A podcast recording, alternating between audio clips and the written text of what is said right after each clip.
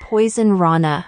Hello. Hello, hello, hello. Braden Herrington here with Davie Portman for Poison Rana, the podcast. You found us on whatever podcast app you are listening to us on. Hit that subscribe, hit that like, and we are. Live on youtube.com slash at Poison Rana Pod. Hello, YouTube room. How are we doing? Hello, Poison Pals. Hello, wrestling friends. We're here today to talk all about some wrestling and beyond. We're recording this. It's 2 p.m. Eastern Time on a Sunday afternoon, but it's it's not just any given Sunday. It's Super Bowl Sunday. Dun, dun, dun, dun. So let this be your preview, your pre-show to the big game here today. Your Super Bowl kickoff show press conference. Yeah? Uh, we're gonna chat about this show uh, here today about wrestling, and then me and you are going because you're hosting a bit of a, a Super Bowl party over at Gabby's, King Street West, the home of uh, our watch parties, and uh, so we're gonna go. I, I'm only going because I want to make sure I put money down on is Usher starting his halftime performance while wearing sunglasses. So I've set up some like little uh, prediction Some squares? things. So I've got we've got squares going on. Uh, we're gonna do like we did last year, the uh, closest to the correct time of the national anthem. right, Reba's singing it. Yep. But then I've got to do my research after this. Uh, but then I've done a sheet with like 15 different things to predict. So some are like for the game, like winner Yeah. of the first quarter, MVP, who scores uh, first touchdown. But no one cares about that shit. Yeah, Uh, I've got what's Usher's first song? yeah. What's Usher's last song? also, yeah. Uh, will Usher perform more than 8.5 songs? Yes or no? Oh yeah. Uh, Does he have more than eight? so songs? you've got nine or more songs. yeah, I, I couldn't name nine Usher well, like the thing is with some of these halftime shows, they they do like mashups of their own. That's songs, fine. It's right? like like even if it's like thirty seconds of yeah, a song it counts. counts as a Even if it's ten seconds, it counts. Yeah. Kind of right. Um, and then the most important one: Will Usher be wearing sunglasses for his first song? I've been training because I work in in media, and having so, I watch a lot of media and TV and news.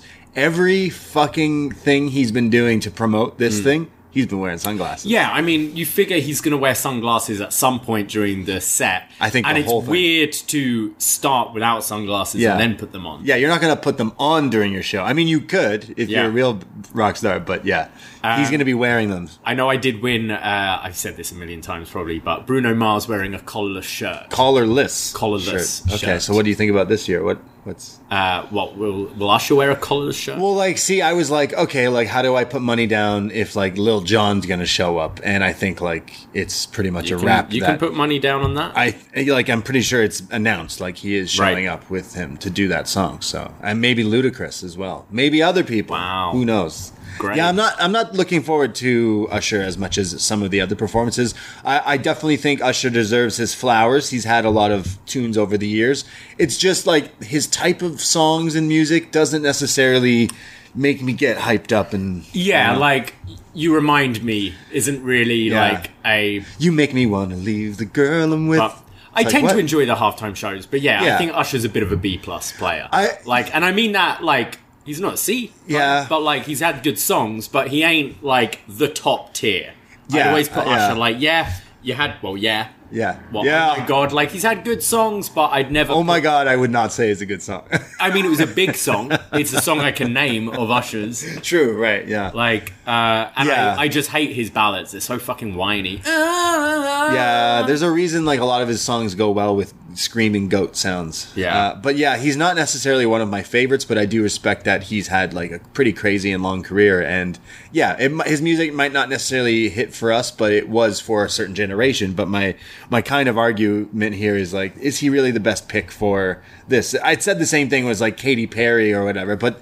You're also trying to get like a different audience in because you already got the dudes who are super into the Yeah. football. Usually, maybe you want to get the the girlfriends or the wives or the friends who might you know want to be there for the music. But this year, it's like yeah, per like in hindsight, if they knew what was going on with the whole Taylor Swift saga of NFL, really, you would have just paid her a No, fuck ton of money. that would be a conflict of interest. For like sure. having her play yeah, and then having her. I mean, considering most uh, right wing news outlets this this week or this month thinking that this whole thing is a conspiracy theory of like, what are the odds that Oh. that her boyfriend would be in the Super Bowl at the same time they've announced their like Well, all, relationship? all to keep Biden in office, isn't it? Exactly, That- that's the yeah. whole reason why Taylor Swift is dating Yeah. um, Travis Kelce is Yeah. just to keep Biden in office. yeah, it's not like, he was in the Super Bowl last year yeah. or he was always a good Or that player. Taylor Swift was like not a big star a year ago. Yeah, Like, there's so many ridiculous things I've seen, but I mean, yeah, I I'd like to see Taylor at the in the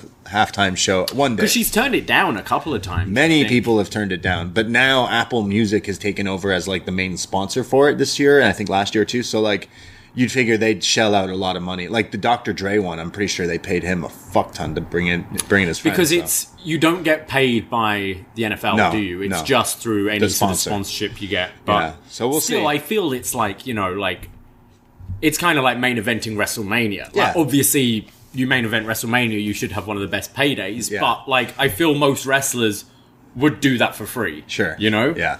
I I I think it's always interesting watching the halftime performance and then getting everyone's opinions on it and like, oh, what did they like it and this and that and like again, it's not going to be for everyone, but I, I'm always interested as a music fan. I'm always interested to watch It's it's the same every year. You'll see on Twitter as soon as it's over, you'll see half of the people saying that's like the best. Best. every year it's oh that was the best performance since Prince. Like every year since Prince, people Yeah. have been like whoever it is. No one ever says it was better than Prince though. Any year ever because it never will. or be. you get like uh at the other half being like that was the worst one ever. That Yeah. sucked. That was terrible. And then um and also if it's if it's ever a a female performing, it's I can't believe she dressed like that. Kids are watching this show and all this stuff. Yeah, free the nip. yeah. halftime show.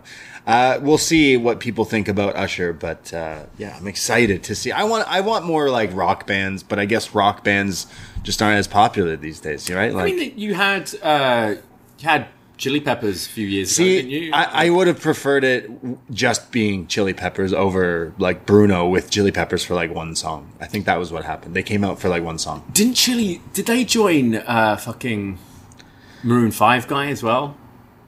Oh, is that? Oh, that was one of the worst ones. That I wasn't think. good. That was probably my least favorite in a long time. So, but yeah, I, I, I like the Weeknd ones. I know that one got criticized, but again, I like the year. Weeknd. I liked Shakira and um, Yeah, that was okay. And J Lo. Like I like anything that gets you like dancing. I like everyone seemed to love it. I didn't like the big rap one because all Oh. of they they all just stood there. Oh no, I love Like that I wanted like I need performances, I need dancers and shit. Like people just in a full stadium standing there rapping like doesn't really do it for me. Well, you just I, I I like that one probably more of the recent ones. Like the last few years, that one does stand out. Like because it had like a it was a bit of a showcase of like different people, but I I still think the Prince one is like very untouchable. But I wonder who going forward will we see. I, I like when they do also like a few acts, like having Post Hmm. Malone being there to, for singing like one of the other opening songs. I wonder if he also is like part of Usher. I don't. They don't have songs together, but could also be good. I need to see Post Malone do it one year. He needs more bigger bangers. I guess you need to have like a catalog. you need deep. like I don't know. For me, uh, you need something you can like sing along and like jump around to. Yeah, and Usher isn't that. You remind me of the girl. These are my confessions. Like he's got bangers. Best match ever. Mm. He's got Usher. songs. but yeah, He's got a banger. I, like he was a way bigger deal over here, I'd imagine, especially in the states. But I, I he's just like wasn't wasn't for me. But let us know what you think. What will Usher wear? Will he be wearing sunglasses? Yeah. To start his performance. So that's the halftime uh, pre- presentation preview from Who us. do you want to win?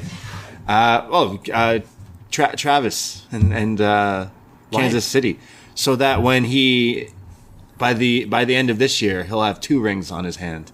He'll have one given Taylor at the end. I want him to to get down on one knee after winning the Super Bowl. He's gonna say, "I'm going to Disneyland," and then he's gonna say, "Taylor, will you marry me?" That's the ultimate. Like, 49ers for me. is that the other team? Well, I've, I haven't been to Kansas City. I've been to San Fran a couple of times. Right. Been at the stadium. eh. Uh, yeah, and too too much of this this uh, Taylor Swift nonsense. Ah, no, you're it's taken away from the game, Braden. Yeah, a lot of people are upset that it's taken away from the game. I could, I could be like, I, I could understand why. I see it from both sides. I'm a wrestling fan, right? Mm. Been a wrestling fan since I was a little kid. You know who used to watch wrestling only? Bunch of fucking dudes. Mm. Bunch of angry dudes all the time. Aggressive dudes. They've all migrated to UFC as they've grown up. Some of the some of us who haven't grown up still watch wrestling. And now my wrestling is being invaded by like all these all these people who want to watch reality love shows and it's like what happened to wrestling right that's what's happening to football if you let taylor take over Is that so?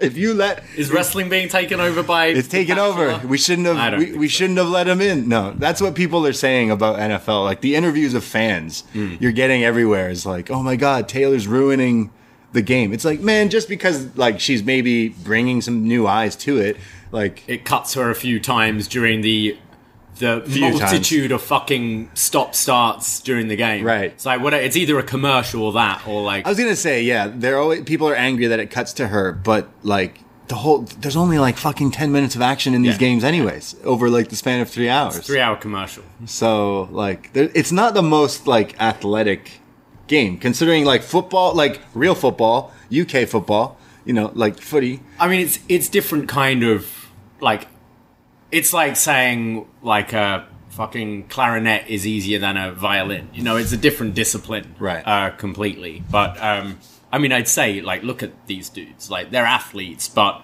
yeah, there is. It's a different. Like I like football because it's non-stop. Yeah. Like you get forty-five minutes.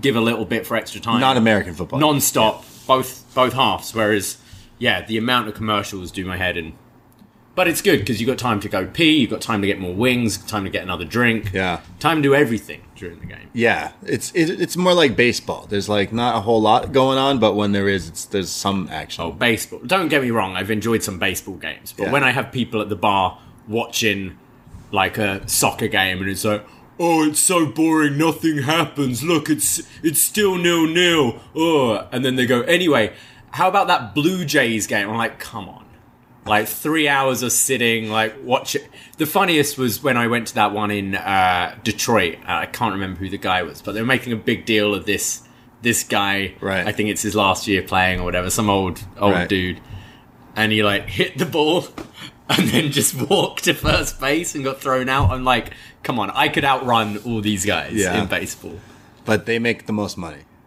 Baseball players I mean, like no, just athletes in general. Like all these real Yeah. athletes compared to wrestlers, they're making fucking insane amount of money. oh yeah Like it's crazy. Yeah. Like you could take what what team is this? San Francisco.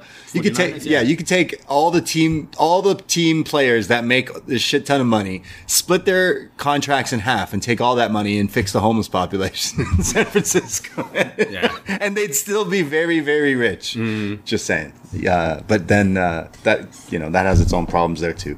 But yeah, go Chiefs. That's what I'm saying. Go I don't even know who the fuck. I'm just like, yeah, the one, the, the one Taylor won it Swift. recently as they won it last year, didn't yeah. they? uh it was either last year or year before yeah, like it's not like they're like, you know, and then hurting. the uh yeah I don't think 49ers have for a while Look, uh, uh, again, not a true. We've spent way too much on this, but I'm not a real sports fan. But the stories going behind it is this guy, Travis. Yeah, he's dating Taylor Swift. There's your story. Amazing thing. Hmm. The other team, the guy, I'm blanking. Obviously, people know more than me. He's playing on the team, being coached by his dad, who won the Super Bowl with that team as well. So it's like, there's wow some, that's a better story yeah, like there's some good stories. that's better story than rich man has girlfriend I, I like I like Rich Man Has a Girlfriend. It's Taylor Swift, so you know there's some good stories going into. I this. did see a, a t-shirt I wanted to to get, but it wouldn't have arrived inside in time. That just said, like, "Let's go, Taylor's boyfriend." Yeah. And I was like, I was wondering if I wore that tonight, how many people would it piss off?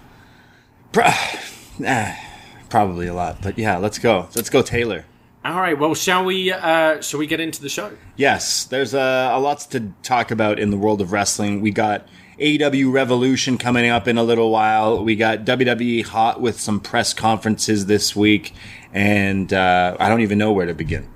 Uh I mean, shall we? Shall we start with the the like shitty stuff, and then I guess so. and then cheer up? Yeah, we should get yeah, we should start off with some things that aren't the most fun to talk about. So uh, the latest on kind of the Vince McMahon scandal, if you want to call it that, uh, we had uh, Ashley Massaro's lawyer revealing uh, quite a lot going into the um, the rape in Kuwait from the from the military and um, how WWE have already always denied um, that this happened, that she, they were told about it, and Johnny Ace kind of, you know, blowing the whistle a bit and maybe just squealing, squealing for his life right now, um, as he said that nope, the uh, executives were aware of this. Um, and it was kind of brushed aside. Yeah, very, very disgusting. I would recommend if you're listening to this and you don't really know what's going on, read the Vice article about this with the Ashley Massaro being brought up specifically. Some of the stuff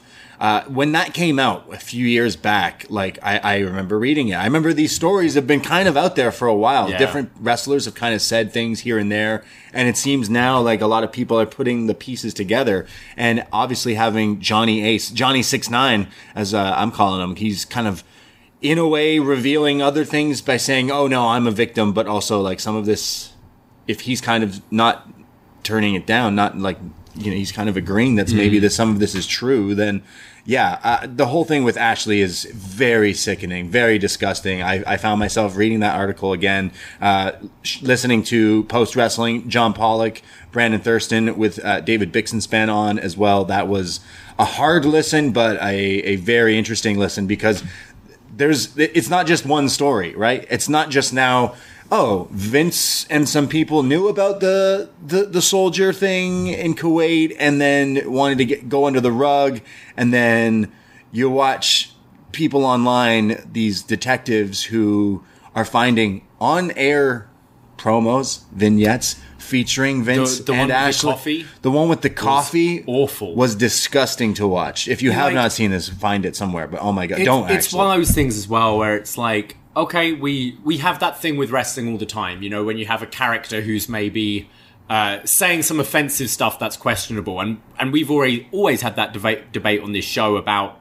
Well, it's still a uh, a scripted drama as well. You watch uh, an HBO drama, and you have people saying racist things or derogatory things or whatever and it's the characters saying that, not necessarily the. It's not the actor; they're playing a role, and I think there's always been that that weird grey area in wrestling because it's like semi-real, and uh, and I think you watch stuff like Vince and Ashley Massaro back in the day, and you would think, oh well, it's they're they're playing their role, and um, and I mean the performance from Vince there is pretty terrifying as well in that specific like coffee yeah. scene.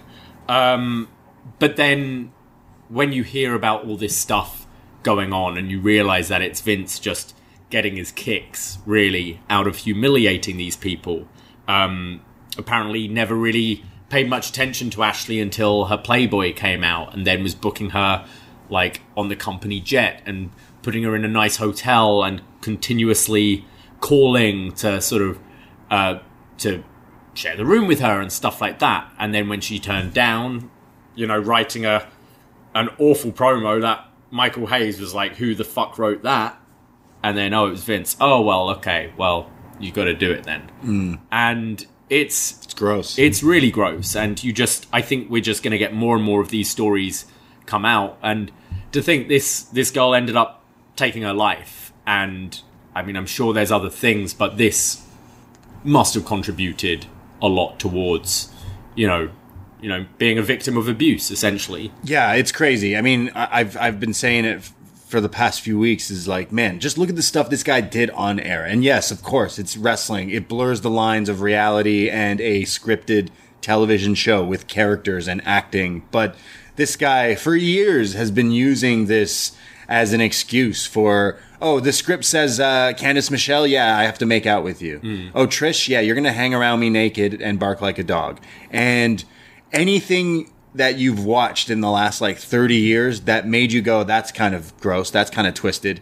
As soon as all this is coming out and, and receipts are being, you know, put out in the world, it makes you think back. And specifically, if you watch back any of the Vince stuff in the past, it makes you nitpick and dial in a bit of like, oh, wait a second, maybe this is even more twisted than we even thought in the first place. We do a Patreon thing where we go back and watch retro wrestling. We're doing one for Elimination Chamber. We had the, the our listeners vote, and you guys voted for a SummerSlam. SummerSlam 2003. So we went back and we watched it this week, and review coming out this this this week on our Patreon. But we went back and watched it, and a storyline that was going on in that time was Eric Bischoff feuding with the McMahons, te- kind of technically. So therefore, makes out with Linda McMahon. And you know, watching this was like, was this Eric's idea? Was this Linda's idea? Mm. No, fuck no, it wasn't. You know whose idea this was. Yeah, you're gonna hold my wife's arms back. You're gonna make out with her, and it's gonna be amazing and great quality I- TV. Whilst Vince is kind of having an affair with, With Sable. Sable. Like it's year after year, it's okay, who's hot? I'm going to book myself in an affair angle. Yeah. Like he did it so many It's times. absolutely fucked. So yeah, like looking back on all these are just nitpicking of like all the little things, but it was so hard watching back this like one pay per view with clips of like the whole angle of like Sable and how they're like, oh yeah, Sable's a pr- private uh, suite with Vince McMahon and and then Bischoff being like, oh Vince, I know you you like to go out for hamburgers, but you got steak at home and It's you. You just think shit. back about like it's. We've all, as wrestling fans, had to go through the whole um, the Benoit tragedy, and that we, you know, everyone has different. Some people can't watch anything involving Benoit. We kind of have to. I, I think I've kind of got beyond that now. Like I can separate it somewhat when we're doing these these past reviews um, but some people can't they like watch him and all they can think of is what happened over those couple of days and and this vince thing it just it takes over everything because he's literally had his hands on everything involved in wwe since a few months ago yeah. you know so it, it makes every and you think of all the all the other thing women have had to go through like you know the piggy james character or natalya farting and all these sort of things that are just humiliating and you wonder what went into that Yeah. um, it's it's really it's really disgusting. I think this story is just going to keep on growing. I think it sounds like the case is getting stronger and stronger. The more we hear about these things coming up, the out, the more people speaking, um, and I'm sure there's stuff that we we don't know about as well because it's you know a whole legal proceeding and NDAs. I guess so, but like it's um yeah, I I think it's you're gonna see.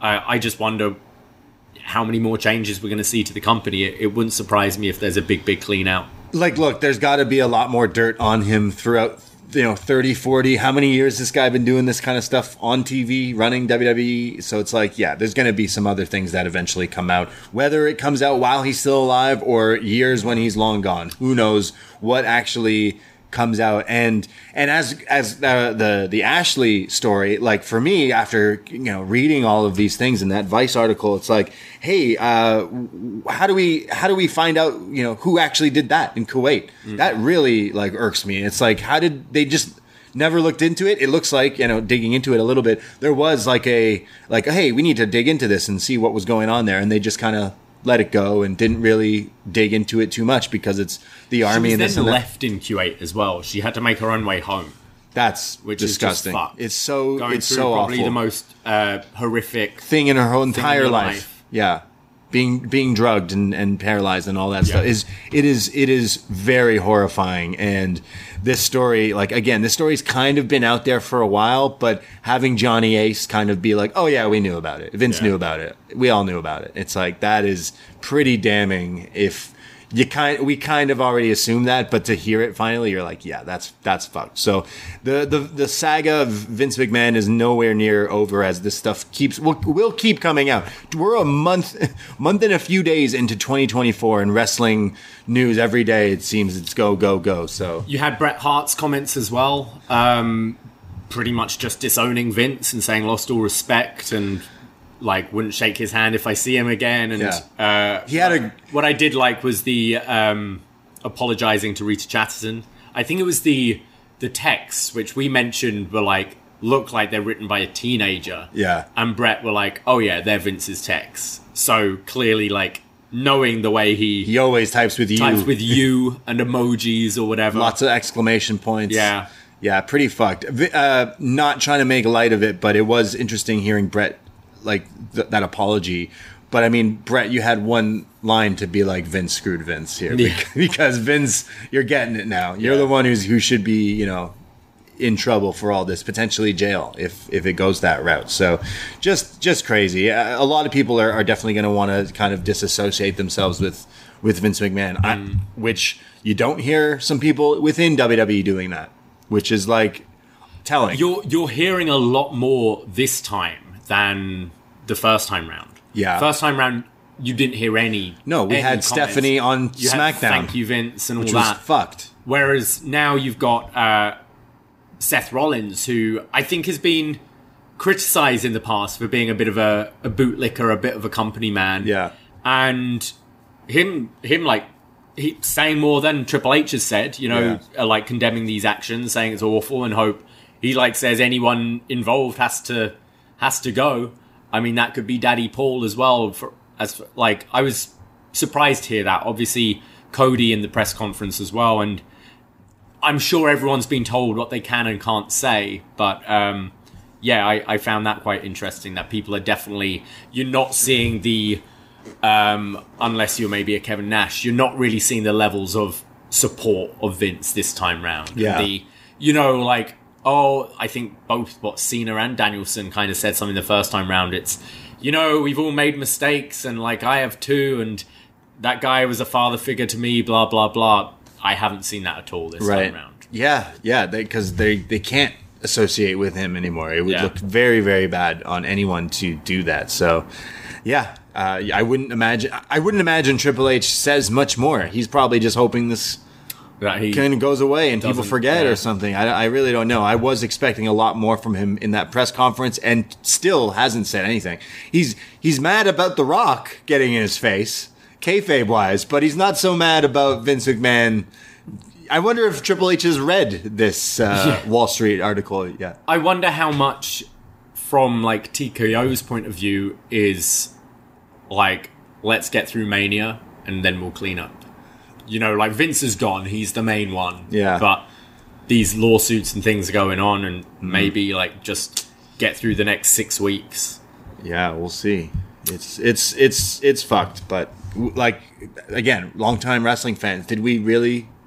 Is this shocking that Vince McMahon is finally getting what's what was coming all these years? Like, no, like you show anyone, oh, I love wrestling, they'd be like, you like that weird shit. That's like you think of all the attitude era type things Vince was doing and like some of the most fucked up storylines that made you cringe and just think back to some of the worst wrestling stuff from WWE over the years. And there's there's hours of content of backstage vignettes like the coffee thing that maybe lasted 2 minutes on one show another show. Like every week there was always something with Vince and the storylines and all that shit. And just again think of all the stuff that ha- people have turned down that we haven't seen on Yeah. TV it's fucked. So I, again obviously we live in a world where guilty as uh, what innocent until proven guilty like you got to make your own opinions and judgments on these things. And I don't, I don't know how some people who are as you know into the world of wrestling that are like oh well I don't believe all these things. It's like really like really there it it takes it takes a lot it takes a lot but it's like really come on Innocent until proven guilty, but where there's smoke, there's usually fire, and there's like Oh. a whole fucking fucking hot box like, yeah, of, of smoke, smoke right man. now. It's fucked. So I, I'm yeah, and this guy like he ran wrestling. He made wrestling to the to the point where it got so popular as it is today. But uh, in doing so, he abused that power, and that's what this is about. It's about this fucking another old rich white guy billionaire who abuses his power, and we've seen that not just in the world of wrestling, but like Hollywood and and everywhere else in the world. But it also worked in wrestling. It's just, of course. He just needs his pal to get back into office to give him a pardon, doesn't he? Imagine, yeah, yeah. There's also that. That's also going on in the news, but the, that's another thing.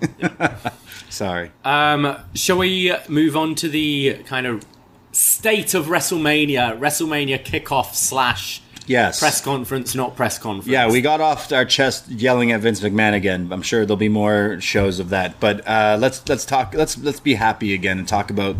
Let's.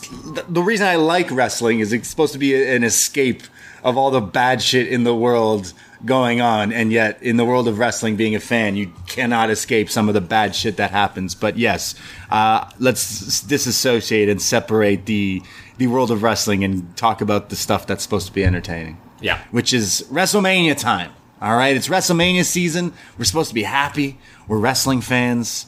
We got to get into the spirit of WrestleMania. Vince is gone. Let's just focus on that, I guess. And they had a pretty big press conference, maybe possibly the biggest. It was heard around the world. It was aired on so many different news broadcasts this week. I can't explain how many times I, I tuned to different channels that were covering this the day, uh, the night of, or the night, the morning after of this Vegas press conference, which I you could say is more than a success in, in them Oh, doing yeah. so. They never really did announce next year's Mania, right? Uh, oh no, no, they, They didn't. didn't. They didn't. I mean, obviously, Super Bowl is in Vegas this weekend. It was also good and smart because today and yesterday, all I see on social media is WWE sending out their wrestlers with title belts Mm. to hang out with celebrities. So get that WWE net all over so you're ready for WrestleMania. So maybe that was just like, fuck it, let's just do it in Vegas. Everyone's in town. Like Yeah. it was a free event, right? So they Wow. they filled this. was arena. it free? Oh, I thought people had to buy tickets. I I believe it was free. Oh, okay. Uh, I might be wrong there, but yeah, I think it was free. Okay. but I uh, uh, I really like this. I I've seen like you know criticisms. Oh, it's not a a press conference. You can't do the Q and A stuff. But it, it was more like uh, I think Benno on Grapple put it out. It's like the the Apple kind of revealing Yeah, yeah, the new yeah. iPad kind of thing With It the bloodline. exactly, it had that sort of vibe, and I uh, I actually really liked it. I I wasn't working that night, so just was about to cook dinner and was like, oh, that press was on, and put it on. And uh, to start with, you kind of just like I don't know why we're having this women's chamber match because Becky and Rhea are like, we're doing this match. We've got some stuff in the way, but we're doing Yeah. this match. But the main stuff obviously was uh, Roman, Cody, Rock, and Seth.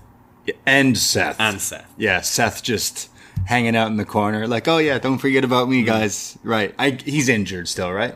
Yeah. That's why he's just kind of sitting. I think Seth got roasted the absolute worst more than anyone in this conference because A, he's just sit, standing there like fucking Steven Glansberg all alone while the big boys are actually mm. dealing with some big boy WrestleMania stuff. But it was Roman Reigns who comes out and Seth thinks he's got him and goes, "Oh, look who's actually showed up to work today!" And without missing an absolute beat, Roman goes, "Yeah, look and look who showed up wearing his wife's shoes today." As it shows Seth wearing fucking bows on his shoes. Hmm. I was like, "Yeah, you stand, you stay in that corner. You stay. Yep, right over there. You're not, you're not involved in this anymore." And I just thought he just stood there like. I'm just gonna watch Cody uh, get roasted, and then The Rock comes out, cuts a great heel promo. Ever since his pro- his his little uh, show got clipped from Pat McAfee, that was like all around during the day. That that clip about the Cody crybabies that kind of tipped me off. That okay, he's he's realized what's happened, or they've realized what's happened, and they're switching it because I felt like he was giving off more of the 03 Hollywood rock vibes, and that's exactly what we got. It was that slash uh, corporate rock, you know, like just I I think you've seen a lot of criticisms from people like, oh, is uh, has Rock like just like not got his finger on the pulse as much anymore? Yeah. I think this proved them absolutely wrong because this was the Rock completely reading. And he was in it, the peak of his career. He was very good at that. Think like Rock Hogan, where Yeah. like Toronto just turned against Rock and were all pro Hogan. Wasn't necessarily expecting that, and The Rock knew how to pivot and and go with that. I thought he was great here. Uh, the whole bringing up the bloodline, we saw that whole family tree, including like Jacob Fatu at the bottom there. Ava Raine. Yeah. Um, Where's it? Where's the Tonga like Tama Tonga and the where's that coming? I think they're it's like a, aren't they like you know when your your your mum has a friend who sh- she calls Your auntie uncle? when you're younger. I think it's like, like, I was looking for the Tonga twins on there, but uh, yeah, I guess the, family goes deeper than Yeah. even than that. But yeah, that was pretty funny. um, and then just like kind of steamrolling through the crowd, like trying to get his usual like babyface Yeah. catchphrases in, but everyone booing him and saying like you will respect it. This is what's like best for business and all that.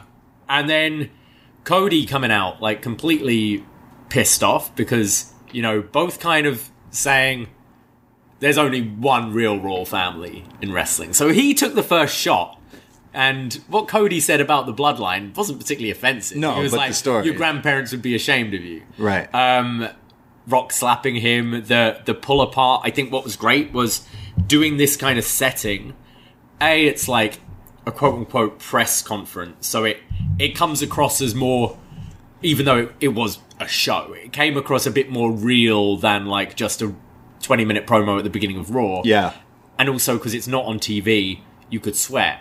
So you had all the like off mic, like Yeah. you're saying shit about me, what the fuck, like get the fuck out of here, all that Yeah, yeah. stuff, which just added to the realism. And you see people like I, I have like regulars at work who who catch up through like Twitter clips or Instagram clips, and he's like, was that was that real? Was and like no, Damn but real. it's I I loved it. I think you've eventually you've now got back to Cody and Roman.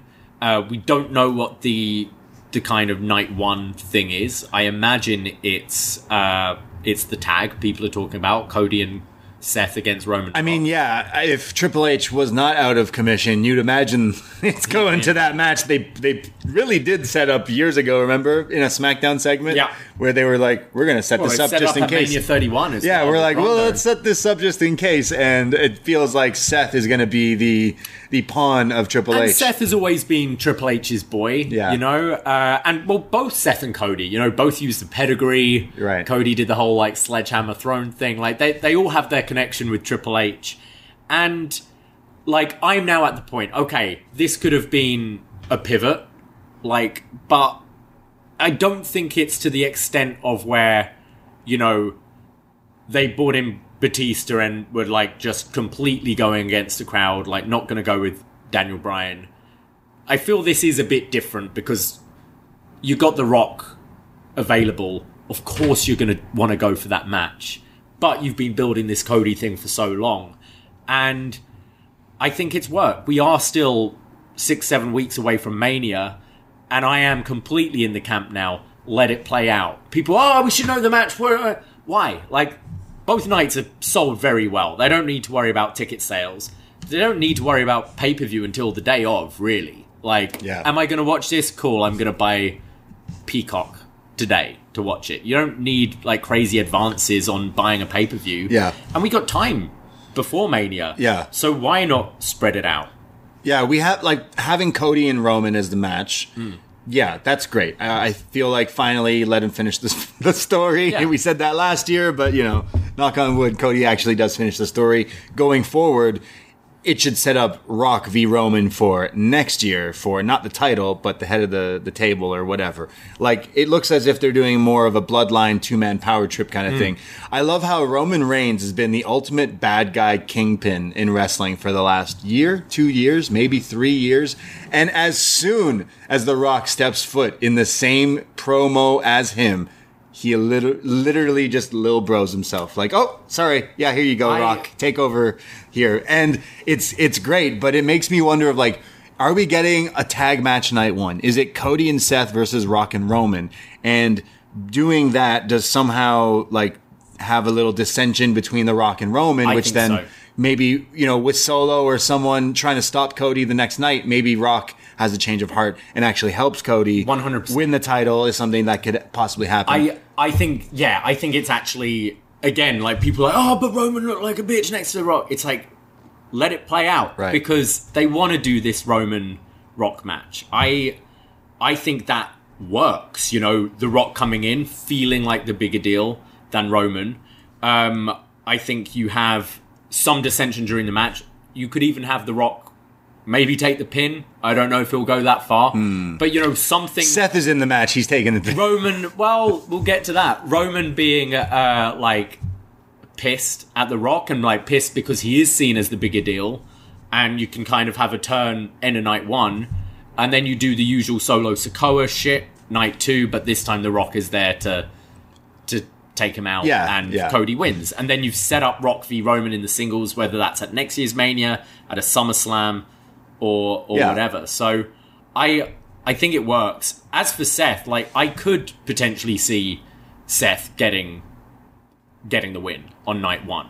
I think there's I think we need promos from and we've got time from everyone. Yeah, Seth looked like a bitch. If you go to this story, I believe Seth is the only one to have beaten Roman during this title reign. It was a disqualification, but Right. but Seth won that match technically. So Roman hasn't beaten him during this title reign. I Yeah. think that's something Seth should be calling back on. It's like Yeah. you're calling me the the B champion, but you needed to di- get disqualified to keep your title when you face me, and I haven't had another chance. Like clearly, this tag match is where they're going with. I mean, unless you insert Rock into the Ro- Roman Cody match, but like make it a triple threat. But you've already announced I it. feel so- you flip flopped enough with it now. Yeah, li- like, like I, I really like the presser. You kind of said it. It made things feel like a bit different. It reminded me of like you know boxing or MMA kind It- of press like conference. WWE haven't really Yeah. done this at all. They don't do them as much, but when they do, it definitely. I feel like this was like the the most impactful one. Again, I saw this everywhere. Like Mm. the night after, it it was just like it worked. It got all the, the spots had everywhere a they similar feel to when you know uh, Punk came out and the like fan footage of Yeah. Seth going off and Right, right, yeah. Like I feel that's something they're trying to lean into. like one problem I had was Cody doesn't. It doesn't fix how Cody was like, but not at WrestleMania. Okay, so I've got Jake's brought that up in the chat as Oh, well. yeah? He says, "I think my only criticism is what m- made Cody have a change of heart from the SmackDown before and did a hard pivot to now. I want to face Roman at Mania. I think there's a way you can have like Cody explain it. You know when you kind of I'm thinking back to at our Royal Rumble event and our friend Tom, Pure Fandom, shout out, I see him in the chat, sold a couple of items maybe cheaper than he should have. Right. And you know when you let someone talk you into something Yeah. and you think you've got a good deal and then afterwards you're head scratching like fuck, what did I do there? Wait a minute. sell? He sold a Austin vest, an original Austin vest, and a replica Big Gold. Yeah. Big Gold. Big gold belt, I think. And he sold it for three seventy five Canadian. Yeah. So he feels like he got ripped off. And just the belt alone is probably like six. about that. So, but I think you can have, you know, Cody uh, has been a martyr a few times. You know, go back to his AEW, which they some they reference somewhat at times. Yeah. he's like, I'm never, I've lost this match. I'm never facing going for the title again. Right. You've had like little moments like this during his career, and then you have Cody win the Rumble, and then The Rock, who is very charming and very like The Rock. The Rock, political, but like in a in a friendly, charming way. Talking to him, it's like Cody, like you know, I'm coming into this company, and like I see you as as the star, but like we like you need to let this happen. Like you're gonna have your match, you're gonna have your moment, you will win it, and uh, but you need to let me and Roman happen, and kind of hoodwinking Cody into being like, yeah, yeah, absolutely, you can do that, and then I can win the title, and then it's not until Roman's go- uh, Rock is going like. There's only one real royal family and all that. He's like, fuck you. Yeah. And then thinking, you know what? I'm fed up of letting people walk over me and stepping aside. So I think you can explain that that change of heart as well. Yeah.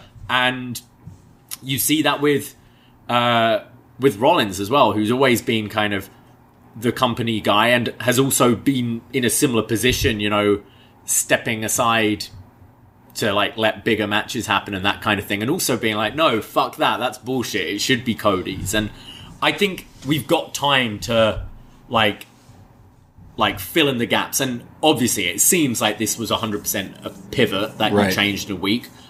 I'm okay with that. Like a lot of like great scripted dramas don't necessarily know where they're going, and you know, one character gets really popular and you lean that way, and Absolutely. people who Yeah, just absolutely. were booked in a show to do two episodes become season regulars. Happens all the time. It happens all the time. You ever look at the trivia for your favorite movies or shows? Like Walking Dead, Breaking Bad. Fucking Jesse Pinkman was supposed to be killed off like right away. Jack in Lost was meant to be killed in the pilot. Like half the people in Walking Dead first few seasons were like meant to be either not even on the show.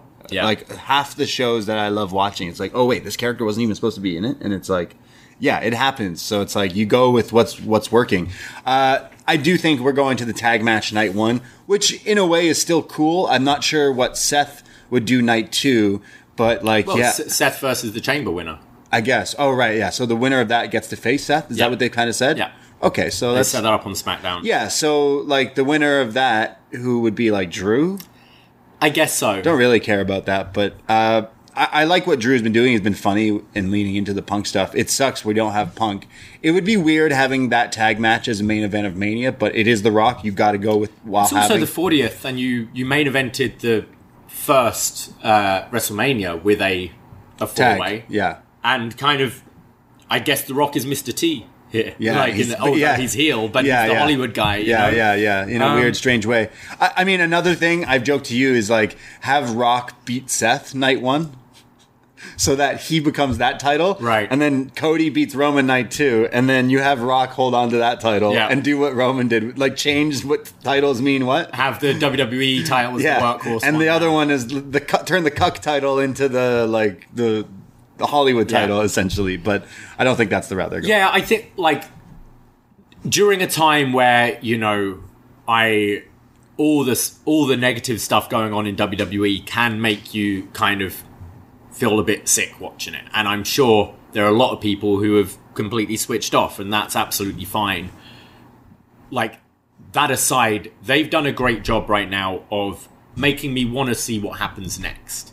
And I've been watching Raw and SmackDown kind of consistently the last few weeks. I I watched a fucking quote unquote press conference because I want to know yeah, what is next in this story. Yeah. And because we still don't know fully what's going on, it's making me more compelled to watch it each week. And I I think that's a good thing. Yeah, absolutely. It, it it's got a lot of people talking. Either even if you went with The Rock, you'd still have people upset about the Cody thing. But you, you're having people upset right now. Like I see John John Price in the chat saying Cody is terrible. You got you saw that Cody got some booze too when Yeah. The Rock is standing against The Rock, who's one of the most famous people on the entire planet.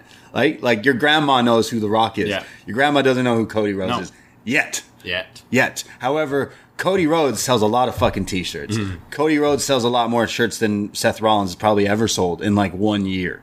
Cody Rhodes is the guy Mm. right now. Like he is making the most money for this company. It makes sense. Obviously, you bring the Rock in and sell. He'll sell a couple shirts too, I'm sure. But like, it is crazy that they have a problem of too many good cooks right now, Mm. which has not been the case for so long in WWE. So like, yeah, that's why a lot of people are really excited right now. And and selfishly, we're going to WrestleMania weekend. Like, yeah, I'm torn. It's like I've never seen The Rock wrestle live, but it's something that I could potentially see. As much as people going there are like, oh, I want to go to see Cody finish the story. I do too. So now maybe I get, get to do both. both. A little bit of both there, right? So I just want to be able to see. Um, I hope they mash up Roman's theme, head of the table, with Hollywood, Hollywood. Rock is cooking. cooking. Yeah, that. Like they'll go. They both have the same kind of beat to it. I mean, isn't Roman's just Taz's theme? slow down, apparently. But uh, I, I think that would be pretty cool. Yeah, put that. I, Rock's Hollywood theme is one of my all-time favorites for sure. And you know what? Rock sounded to me. I've never, I've never been as more interested in the Rock since like 03, like since like back then. Yeah. So I thought him as the heel already is like way more better than him coming out and being the same old like cookie cutter shit. It's like finally he's kind of. I, I said as soon as I saw him on that TKO thing, I was like, man, this guy looks like a super villain. Little did I know that he, that's exactly what he should be right Yeah. now. He doesn't. We don't need a hero. We got too many. berating Triple H, uh, Loved it. which was great. And then Triple H's rebuttal on SmackDown, which I'm like, Triple H, you're really angry at The Rock. Are you wrestling The Rock? Yeah. Please don't. But again, it's like let it play out. I see, oh, you made Triple H look like a bitch, and it's like, okay, well, he might have a chance to get Yeah. back, and he did. Um, yeah. But uh, yeah, So- so- I thought it was great. So yeah, uh, I don't think we're seeing Rock wrestle at the Chamber. Uh, I don't, I doubt it. But I do think we are seeing him wrestle this year at WrestleMania, and then next year Roman v Rock next year at Mm. Yeah. WrestleMania. So we got we got some good or stuff yeah, cooking. or it could be a Saudi show or something like that. I, it's, I I know that they're probably gunning for that, and this guy, if if fucking you know, Mansoor can make a lot of money doing a Saudi show, Yeah. then you know The Rock could make Oh, yeah. millions on millions on millions. So who knows? But I do think Mania is where Mania makes most sense. yeah. Um, so so there we know these matches for Mania: Cody versus Roman, obviously closing night two of WrestleMania. We have Bayley and Io Shirai, Io Sky. Io sorry. Sky. Yeah, did you did you see Bayley's segment on SmackDown? I actually did not know. I I really like what they're doing with it. I think Bayley Bayley's done like a bit of a a slow like I mean it's two weeks, but a slow face turn that kind of makes sense. Yeah. You know where it's she's kind of a hybrid now of her old character and her heel character, and she's like talking to the crowd and it's like, ah, you you still seem to be behind me, like thank you, and and turning into babyface. But Dakota Kai coming out and essentially being like, hey, what's going on? I was seeing my doctor last week. I I had nothing to do with that. Like, Yeah. and Bayley's like, I call bullshit. I've seen you with the the others, and she's like, I've been in a weird position. Like they've been saying stuff. I'm friends with them, but I can't ne- speak Japanese. but I never wanted this to happen to you, and like trust me. So uh, I think they've they've done a good job with that. Where I assume Dakota Kai will be fit soon. Like she's Yeah. moving around. Like she she just had a like video like new renders or something taken. Okay. It looked like. Um, so I think she'll be returning soon. I wonder if you do a tag at um, the chamber, like New Zealand being close proximity to Sure. Australia, it can be kind of a uh, like a de facto home hometown feel for Dakota Kai, Right. As a babyface with Bayley against Kabuki Warriors, and then Dakota turns on Bayley. Bayley. She can either be like, "Yeah, fuck you, Australia, I'm Kiwi," you know, afterwards. But uh, I I like what I thought. Dakota sounded great as well. I think she's someone we were always very high up on in NXT. And Team this, Kick. This injury came Evie. Like, I mean, she's been injured pretty much the whole time, hasn't she? She's been injured a lot in WWE. Yeah. She's been injured in what NXT before. Yeah. Like she's been injured a lot, but she's great. So but I, I thought she sounded excellent, and uh, I'm I'm quite compelled with the feud. Yeah. And, and they also sort of brought up that like, you know, Io was didn't really attack Bayley either, so uh, so Bayley, it's like yeah, it's it's the Kabuki Warriors, they're the poison, like, but Yeah. it's so yeah, I like what they're doing with that, and I think Bayley's gonna, I think you know, she's been a champion and stuff, but she's never had that that like moment that your your Charlotte's, your Sasha's, your Becky's had, and I I think she's she's grown a lot of respect for people, and I I feel this. I think it could be a really good match between these two. yeah, she's never had her mania moment, Yeah. kind of per se, right? I mean, she's lucky Charlotte's out and Sasha's uh, busy doing something else. Yeah. in a few weeks. So really, it's like Bayley. Now's your time to shine. And she's with Io, which you know the match would be pretty good. Yeah. the story is pretty good already. So like, yeah, going towards that as one of the big matches is great. I do imagine it's Becky and Rhea as well. That seems like the money match. Yeah, Becky's in the uh, in the chamber. Um, Rhea's facing Nia Jax at Elimination Chamber, which uh, you know I'm I'm not a big Nia Jax fan, but I I do think they've built this quite well. They've they've done a better job with Nia as this like monster coming in this time round. I'm still not a big fan of her wrestling, but I think they've done a a good job, and you're building to that sort of you know Rhea hitting a big move on Nia, The Riptide. the Riptide. That's it. yeah. Um, yeah, Becky and Bianca both qualified for the women's chamber. Uh, Jade, we haven't really seen since um, the Rumble. since the Rumble. I wonder if she, uh, like, I could see you doing Bianca and Jade at Mania. Okay. but you kind of need to get Jade on TV. she's soon. in the chamber, no? No, Okay. um, I don't. I'm not sure what the other qualifying matches are, but um, but yeah, I could see you going because Bianca needs a, a big match at Mania, so Yeah, Jade makes sense. You Yeah. had the the moment at the Rumble, and I think that would be cool. yeah. Um, and then yeah, we've so far had Drew McIntyre and Randy Orton qualify for the the men's chamber. Yeah, who else would you put in that one? I mean, you would imagine that it is uh, winning that is Gunther, Sorry, when Drew. I Drew, I guess makes sense, but and I'm loving this character. We've just seen the Seth match. Yeah, I've few- seen it so many times. A few times I now. Don't care about it. I wonder if you. I, I was very surprised. Uh, Sami Zayn was eliminated because after that, uh, like sit down interview with him the other day, and him feuding with Drew, I kind of thought we might get a a three way. You know, Okay. and that way you you do all the traditions. You know, you do the. The, the three way for a title at the 10th anniversary, and you do the double duty thing for the 10th anniversary. Yeah. But um, maybe Sami can come into it some way. We have seen in the past they've done the chamber where three people have started the match and then four in the pods, so we've had seven in a chamber. They've done Oh. that a few times. Okay. So you could always do the wild card match, you know, the the losers of the qualifying matches Yeah. compete. Um, but yeah, I was surprised Sami's not in it. Randy, like, could be a left field option for Seth. It's it's a match you haven't done for quite a while.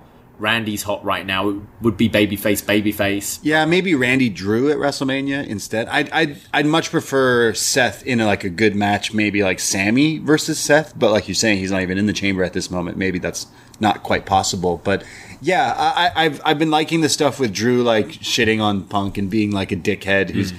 really got like truth behind the things he says. But when it comes down to it, I don't want to watch him wrestle in these big marquee matches anymore. So.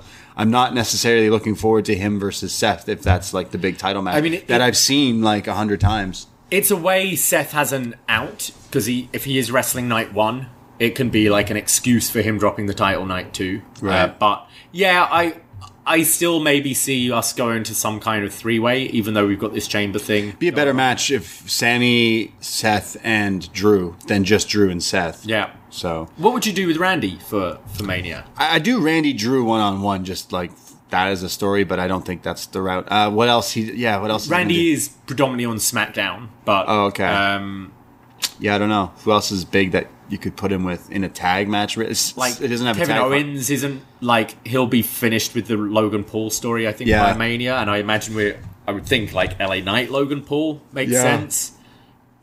Yeah, I so don't know. There's a couple of Same with Gunther. Where does he go? Right, like Gunther's feuding with Jey Uso right But now. right now, that's right now. TV so feud. yeah, that could be TV. I don't even know if Gunther can travel yet, so might not be able to even be on Chamber. Okay. Um, yeah, there, there's a. They've got a lot of like big names right now, and Yeah. that's including with Punk being out. So yeah. it's going to be interesting to see where the undercard like all fits together. Yeah, like one. the Gunther match is something that Mania will. that's like a marquee match yeah, as well, exactly. right? Exactly. So yeah, I- either way, WrestleMania should be looking pretty good this year, and uh, I'm sure both nights will will kick ass just like last year, and I'm looking forward to it. And then we had British Strong Style beat DIY. Oh, I didn't watch that. Oh, I for, completely Oh. forgot. It was pretty good. Really felt like a you know throwback NXT Yeah. tag match. Same thing I I said. uh, have to watch it. the last week or so. It's it's kind of cool watching these main roster shows with main roster crowds who are into the stars and kind of it on their hands for everything else, and then getting into it. Like the crowd were hot for this match, and they're all relatively like cold characters Yeah. in a way. I'd say on the main roster, Yeah, but yeah, just building steam through their wrestling. It just feels like man, I was watching this six years ago. You know, like it's you you've you've got to it finally, but it's like quite late getting to it. But they're definitely getting over uh, just by their their wrestling alone. And so we're getting Judgment Day versus British Strong Style at uh, at Elimination Chamber. Nice, which also would be a pretty good match as well. Uh, Priest also having the briefcase. Like, is this guy just going to hold on to this till next Money in the Bank? Yeah, like that's a point. He could potentially, um, like, he he's leading babyface now, so he's someone who could do an advance cash in. Right. Yeah. You know, you could have Drew like Drew wins the chamber, and then Priest is like, like I want my moment. I'm cashing in. It will be a triple threat. Right. Oh, you could make it a four way with him, I guess. But then, yeah, I feel like he just cashes in and, and wins that that title. I, ju- I just wonder because they they really seem to be trying to lean him babyface now, and whether it seems. I mean, I know Big E cashed in as a as a babyface. Yeah, a bunch of people have. yeah. It's not usually. Be interested. I'd, I'd kind of almost like it to be announced before him him do the advance thing. But yeah, It, it would make the match more interesting for sure. yeah, yeah. I just don't know if he's necessarily ready as the one of the big high. Although that title doesn't matter, but Yeah. Also, it's like it doesn't have to be a long run. Like Mania is. You can flip it about. Yeah, there's always the Raw after Mania. SummerSlam, right? Yeah, like Yep. Seth could retain, and then he. I like how the storyline wise, they let him say like, "Oh, I'm not allowed to cash in on Seth right now. That's why I haven't done it." Because remember, I was like, uh, "Seth comes out and says I'm hurt. I might Right. not make it to Mania." I'm like, "Okay, Oh, where is he's he?" Not, he's not cleared to. I guess. I guess that does make so sense. So kayfabe wise, they've basically said like, "You're not allowed because he's hurt." It kind of makes sense because if you if you're not cleared to wrestle, Yeah. you can't sign a contract to wrestle, and Right. that's essentially what the money. I mean, most most of the time you're not ca- signing a contract anyways because you're laying down and then Yeah. they cash it in. But yeah, little the little things Yeah. matter sometimes. But yeah, Uh, but all in all, like I'm like I found WWE quite compelling recently, and I- I'm I'm. It's always a fun time, you know, speculating the Mania card and what course. they're going to put together, and uh, yeah, I think the the the Punk injury I think's had a massive ripple effect, like the different things it's affected. yeah, uh, I, I'm. I'm like I I feel for the people who maybe were like, oh, Punk is finally back in WWE, all is well, and it's like as soon as it as it happened, he's gone already, and it's kind of like, oh, the, the the kind of the wind is out of the sails a bit. But there's so many other hot things going on right now that Yeah. He really he's not missed. I, I don't think his match would be like the most talked about thing after the fact, but postpones it to another time. Yeah, it'll be later There's other year. like you don't have a Rock being around. Yeah. and, you know you you there's a there's a match you go to something from the presser which Punk was he just loves talking about punching people in the face uh, all the time. And when he was talking about that on the mic, you could see The Rock hearing him and like looking back, like this motherfucker talking about me. Like there you go, there's your match. Yeah, him year. going like, "Hey, where were you all in 2013 when Yeah. The Rock took my moment?" Then And like, sorry, but like, The Rock looked like looks like he could fucking eat CM Punk. Like, like The Rock, The Rock looked gashed in that like electric elbow, people's elbow a little a few weeks ago. But like, the meat could c- fall off the bone for The Rock. But he looks like he could pick up CM Punk and physically eat him. So like, I don't understand this guy. Like, I could, I'd punch him in the face. I'm like, brother, you'd punch no mean, one in he the did face. say in his promo the other week about I do things that terrify me. Like I went and did UFC. I didn't win a thing, and I probably knew that going in. And then I- he, he he brought up three separate times at that press conference about like I like to punch people in the face. I punched my boss in the face. Yeah. Blah blah blah. Uh, I think he should be on commentary for Mania. CM Punk. Yeah. I just because like they need they want him to do something. Like we paid he- you all this fucking seem- money. He seems to like be. He comes across like he's enjoying what he's doing. You know? yeah, he out- sounded like that last time. You know, I'm not I'm not fooled me once, can't get fooled again. Well, but last time, you know, I love AEW and the talent. I'm here for the kids. no, but remember last time he was injured and he said I was laid at home doing nothing, and I imagine that's where he's like reading the. The, re- the reports, the Colt Cabana shit, and just is alone doing nothing, get worked up. Whereas now he's keeping himself busy. He's going to the performance center. He's helping out there. People actually seem to want his advice and you know doing the panel and that sort of thing i i can see him having a presence on mania and i could see it being I don't know. on commentary I- I- you look- can shoot an angle Hey, that's well. totally like totally totally a good, a good idea. And if he's fucking injured and you paid him a fuck ton of money, he should be doing stuff to keep Yeah. promos and promoing and previewing things like this. Spot is perfect for him, where he's like being able to talk about it and stuff like that. It's all he still is able to do is talk. But I I don't I find him vi- I don't trust him like the way you kind of said like oh he sounds believable now. No no no he sounded that way all the time. He always sounded the voice of the voiceless. But when it comes down to it he came here and got a lot of money and got hurt right away. So like yeah he's guys laughing his fucking way to the bank because he's being paid. Will he do commentaries? Like like that's like anyone would do that. Well the like the th- if they don't use him they can just tack those injury months on it Yeah, of that's how course. the contracts Yeah, work, yeah, of right? course. so it's it's see what they want to do. I don't know right?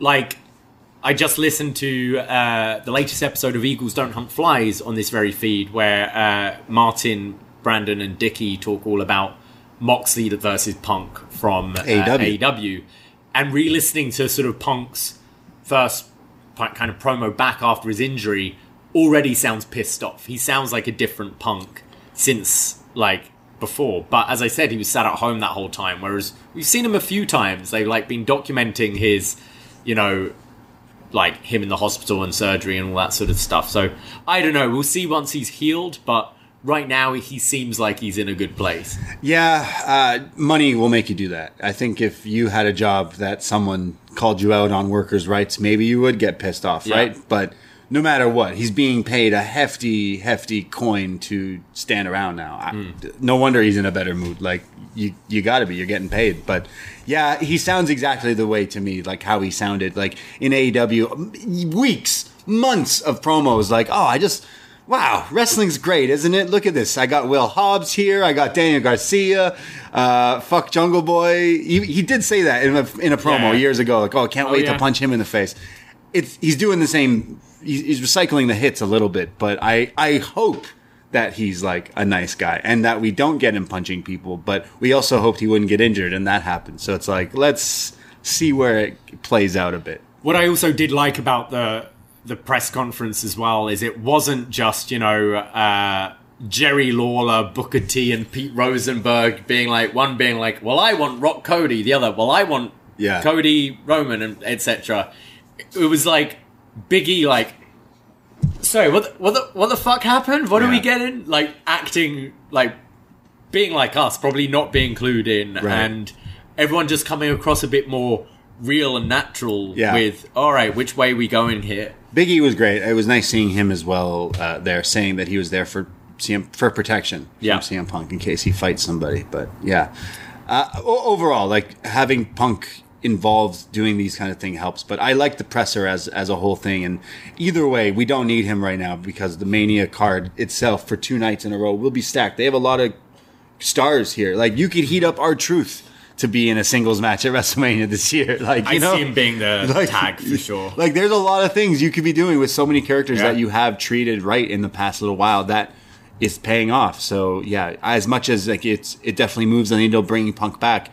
They don't necessarily need him right now because we're stacked with all these other Hmm. people, and we're all excited about this Mania season. yeah absolutely uh, what shall we move on to next Uh, maybe some some AEW. all right I know that uh, it seems like we're we're on the road to Revolution in a few weeks. Sunday, March third, we'll be uh, watching that. I'm sure we were going to do a watch party, but it didn't seem like as many people were as interested. In they're all going to North Carolina for They're all going Yeah. there. I mean, a lot. The tickets have moved for oh this yeah show. sold out It's it's yeah. it's like fifteen thousand or something at this point. So good for for them for doing that, and definitely looking forward to this pay per view. Uh, but I really loved this episode from this week of Dynamite. I think one of my favorite episodes, full stop, at least in recent memory. I, I think they've had a really strong run the last little bit, both on uh, on Collision and Dynamite. But th- yeah, this week's Dynamite especially felt like a a really big show. It, it kind of felt like you know those those first big branded episodes we got where we had we'd have a Winter is Coming and a, a Grand Slam, which I think both of those have like really lost their luster. Like Yeah. they've just felt like regular TV episodes, but. Yeah. I thought this show, like starting with that uh, Hangman Page Swerve Strickland thirty minute draw, which uh, was absolutely fantastic. yeah, it was stuff. so good. Like one of the best matches of the year thus far already. Like just the the chemistry. Obviously, the last time they fought with being the Texas Death Match, it wouldn't get to that kind of violence. But the wrestling, like thirty minutes, it breezed by, and you were so mad that that that happened. But you kind of knew where we were going with that. The announcing the the triple threat Mm-hmm. for Revolution: Samoa Joe, Swerve, and Hangman. Hangman kind of doing a bit of a double turn there. yeah, I, I don't know how I feel about that because I it- Hangman? I feel it hard to boo Hangman, and Some people don't, but and it's like, sorry, this this man has this guy like broke into his house, uh, like taunting his child, yeah, his baby. his baby, and then faced you twice and cheated both times Yeah, got his buddy to help him to win. beat you, and now you're the bad guy. Yeah. like come on. Yeah, they could maybe explain it in a different way, but it seems like just the popularity of Swerve is just over. But of course, you know how wrestling works. As soon as Hangman turns full on heel, then all of a sudden he's going to get cheered again and Yeah. be treated as if he's the. That's just how it works. I think AEW play about a lot with uh, with like Hangman here with uh, Blackpool Combat Club and stuff. It's it's these it's it's not necessarily like heel and babyface, but it's you know all these people have a goal. Hangman's goal is to be champion, Again, yeah. and nothing's really gonna get in his way, and he might do stuff. It's like you know when you see people argue, and you're like, oh, both of you just Yeah. seem like dicks here. Right. It's it's got that kind of feel, and he's not necessarily doing anything completely dastardly like a like when MJF was a big heel that makes you hate him. But for now, he's like, ah, Hangman's kind of pissing me off right now. It's that mustache. Yeah. No, he looks pretty good with that mustache. Maybe that's why we hate him so much. It's like fuck. Look at it. He he he really makes that work, doesn't he? What I love with this triple threat, though, is I think there's like strong arguments for all three winning this, which I think a lot of the time with triple threats, you go, oh, well, he's here to get pinned by him and to protect him. Right. I I don't see that this way round. I think there's a lot more uh, lot more to be had with this Samoa Joe run. I think you could completely keep the title on him and have some more feuds moving forwards. Uh, if you want to go with Swerve now, like Swerve is hot, uh, this could be the time to do it. Or do you have Hangman win it again and have a run with it and and Swerve down the line is has to beat Hangman clean this time for the title. I think there's so many different directions, and I think they've, even though they've really sort of dropped the devil stuff, there is a feud between the three of them as well. You know, Samoa Joe had Adam Page taken out. Hangman and Swerve have been having this feud for a while. Swerve has been just gunning for this title and doing anything to get there. Uh, so I think it, it works as a three way and actually is more compelling. It's gonna be great. Singles, Oh, yeah. normally say. It's. I think it's going to be amazing. Samoa Joe right now, uh, loving, loving this run. I mean, he, he had the match with Hook really, and I just can't get over. I'm walking around doing the Samoa Joe walk. Well, after he slammed Hook on that table a few weeks ago, and then walked around with his chest out, right? I, I keep walking around like that. It's great. So I'm I'm really excited for this triple threat, and I I know triple threats, like you said, can some sometimes be a bit of a cop out, but this time around, I'm like, whoa, there's there's going to be three matches here, really, and it involves all three of them hmm. facing each other. I think this could be one of the best triple threats of like And it allows the no time. DQ, which like all three will be good at Yeah. and be creative with. No, but this the the way Swerve and Hangman that match like 30 minutes it breezed by and at the end of it 5 more minutes and Hangman to be like nah. Yeah. He's like, "Oh, interesting." So, yeah, little ripples in the story. I'd say AEW does do that where they don't have like clean cut baby faces as many as much as maybe Yeah. they had before and that kind of goes back to Cody as well like Cody we turned on him in AEW because he was too much of a baby face Yeah. so really you can't just can't win in, in any regard but is it Swerve's time come Revolution we shall see but yeah what a hell of a match to open Dynamite with I, I was I was like well there there's Dynamite that was great like nothing's topping that but there was a lot of other great stuff on the show as well Yeah, I've been uh, really enjoying the uh, CMLL involvement. Yeah. Uh, would like to see them get a win at some point, but Yeah, yeah. I am a bit down. Like that would have been the time to let them maybe win that one. know? but uh, both on Dynamite and uh, Collision this week having having matches. And So- I've I've enjoyed it. Like clearly, I think CMLL is has better wrestlers than AAA from what I've seen of both of them. yeah, Um, and yeah, I, I've, I think, yeah, as I said, need to start picking up wins, but just see, it, it kind of feels a bit like what I said about main roster with DIY and British Strong Style, where the crowd are like, I don't know who this Hechicero is, and then afterwards, like, wow, that guy was awesome, Yeah. and really getting into it. I think, I think it's been, uh, been strong. So yeah, I love that match with these guys coming in beefing. A bunch of luchadors fighting and beefing with BCC is like yes, that's what I love in my wrestling. Luchadors versus anyone is Yeah. is fantastic. But even the match itself was glorious. But I'd like to see more iterations of all the different types of guys fighting these guys, and it. In a was it a promo afterwards that said like we're gonna have to fight you in your back mm. neck of the woods? Like sorry is AEW going to Arena Mexico? Are we going to CMLL because like that's what I've been saying for fucking Yeah. years. Like let's tour with AEW literally tour because when AEW started they got hit we got we all got hit with a pandemic. And then they were forced to just kind of huddle in their in their little area down in Florida. And then when the world opened up, they opened. They've been starting to go. And then now they're seeing ticket sales might not be good in all these other places that they've hit before. Fucking go to Mexico. Go to fucking Japan. that is, uh, is AEW popular? in Mexico. They don't even play it on TV there, probably. well, then why would you run a show there?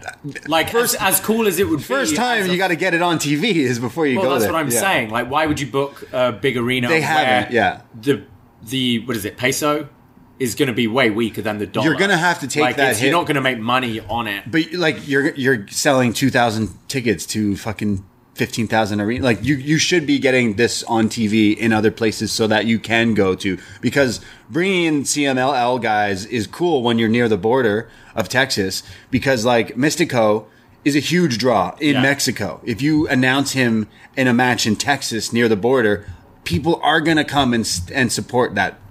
It has shown that AEW they're like, oh, this guy actually does move the, the needle a bit for us when we're in certain towns and certain cities. So like, yeah, uh, th- I like this this mix up with CMLL and going forward. Like, is this this should be somewhat of the Revolution pay per view? Like Yeah, you could do. Uh, they did the tag match already though, so maybe rematch so you've it. got um, you've got Danielson and Eddie confirmed for Revolution now. oh fuck yeah, after yeah. We knew, we knew that was coming. Eddie Eddie cutting a promo on Collision, like basically being like, "Hey, I beat you, and you still don't respect me. So this time, when I beat you, you're gonna have to shake my hand, Right. And you're gonna have to respect me." Hell yeah, that's gonna be Um, great. So we're getting that. So, but you could have what BCC plus AEW jobbers. What is it? I don't wanna see Matt that. No, I don't see Christopher. Daniels. Why you don't want to see Christopher Daniels? I think on- they've done that on Rampage and stuff. no, but like if you're doing like a five on five or something like that, I don't know. right, right. Uh, yeah, I you need bigger stars than those guys for sure. But yeah, I I don't see what Moxley's direction is for. Or are you doing Mox versus Claudio? At the pay per view. Mox cutting a promo on Collision last week about basically I'll fight anyone, whether it's a teammate or Right. uh, anyone in the world. Um, so maybe that could be a thing as Yeah. well. Uh, another thing that happened was Tony Khan's major announcement. Yeah. So major.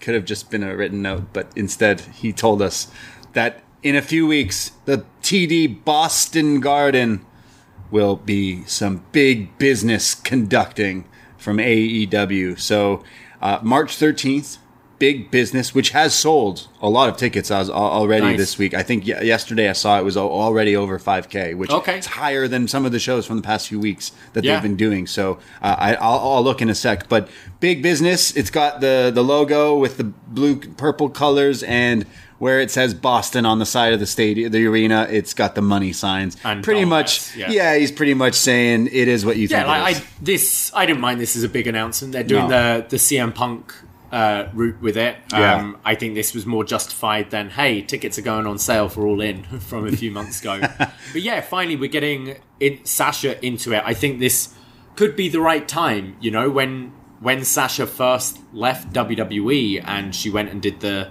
the Stardom New Japan thing, I remember saying. I don't really want to see her in AEW because who did she face there? Like the the women's division wasn't strong. Whereas I think now you've got uh, you've got Toni Storm, who's obviously great in ring, and this character's really connecting. I think Deonna's been looking great since coming into the company. Um, you've got your Kris Statlanders and Willow Nightingales who are like getting like better and better. Hopefully, a returning Britt Baker and um, Yeah. and Jamie Hayter. Um, and then like there's you know history with Saraya as well, and I think it's it's now like a way. Uh, it seems a way fuller division than it did a year or so ago. Uh, Queen Aminata, who just keeps on impress- impressing whenever I, I see a wrestle, um, could do with a couple of wins soon. But um, so yeah, I think it's it feels like the right time now for Mercedes, and bringing her in is going to force them to um, to like put stuff behind this women's division because she ain't coming in cheap. Absolutely not. She's coming in for a lot of money. Absolutely. Uh, I think this is great for them. And the women's division has been a low, low point for AEW. Like everyone criticizes it. And maybe having such a big star come in forces them to step it up. Maybe she helps behind the scenes a bit more. Maybe, you know, they, they focus on it a bit more to help it gain traction. Like they do have some stars. You've mentioned all the names you did. Like Willow is someone I'm like, wow. Like every time I watch her wrestle, I'm like, you're one of my favorite wrestlers that they have, and they keep using her in the same kind of position. They seem he seems to be like he does this with the guy wrestlers too. Don't get me wrong, but it's like, oh yeah, I like these people. I'm going to use these people every week, and then he gets bored with them, and then he goes, actually, I'm going to use these people a lot, and then I'm going to, and then you've forgotten about the yeah. He yeah. cycles through, and it's like then you kind of forget about these other people. I mean, she they've been uh, Willow and Kris Statlander have been focused Yeah, yeah. collision every week. Yeah, yeah. There, there, there's some of the heavy focus. Same with your like Skye Blues and Julia's and stuff. So, but with with Sasha Mer- Mercedes coming in here, like there's so many big uh, matches. Obviously, the Britt versus Mercedes is a big one. Match wise, I'm not really too into that, but like an all in, hopefully, knock on wood, Jamie Hayter versus Mercedes Moné should be the match and would be fuck like that's the end game of the women's division with having Mercedes. Jamie comes back and everyone is rejoicing, and then Mercedes goes like, "Who the hell are you?" I, I'm the, the star of AEW right now, and Jamie's like, "Well, actually, I was the the champ here," and there you go. The story kind of writes itself. And match wise, like they would absolutely kill it. I I do wonder if uh, we know Tony loves belts. Um, whether we're going to get Stop. women's tag. Okay, that's not. I mean, I guess you've but- got Stokely Hathaway now managing Kris Statlander and Willow, Yeah. who seem to be a team. You've got Skye Blue and Julia. Julia together. Um, like you're building the women's division up a bit. I wonder if that's something he'll consider doing. give it to Sasha, and then have Sasha in a tournament for the singles title. I then- mean, you do have Saraya and Ruby who are like a team as well. Yeah, there's Like, lots of tag teams. There's teams now, which it always feels weird to have teams if you're not. Like, Yeah. you don't have anything to go for. So Yeah, fair I, I wouldn't be surprised if we see that. On, But yeah, uh, it's it's it's cool for for Mercedes coming into AEW. I think maybe she should have came to AEW initially. Maybe that would have been like a bigger like oomph kind of thing. Because as much as I love her, the intro to her at Wrestle Kingdom was a bit of a flub. She's had some really good matches though under the New Japan act, like her match with Willow where she got injured. But she had some other good matches. Well, that's the her- thing as well. You'd imagine she'd have had been doing more if it Yeah. wasn't for the injuries. And I mean, we uh, saw her in the in the crowd there at Wembley, so you kind of understood that there was some sort of a mm-hmm. relationship building. And yeah, I, I'm excited to see her wrestle because, like I said, we've been big fans of her for a long time. I know she's got a lot of people like basically preying on her downfall a bit more. You got your Fed fans out there that are so like tribalist of like, oh, she's gonna fail and come crawling back. It's like, man, don't you just enjoy wrestling for like the rest? Like some of the things you see people say, and and honestly, I, I swear it's because she's a woman. I swear it's because she's a woman that that most dude fans are just like, ah, she's gonna crash and burn and she'll go crawling back and this and that. Like you didn't.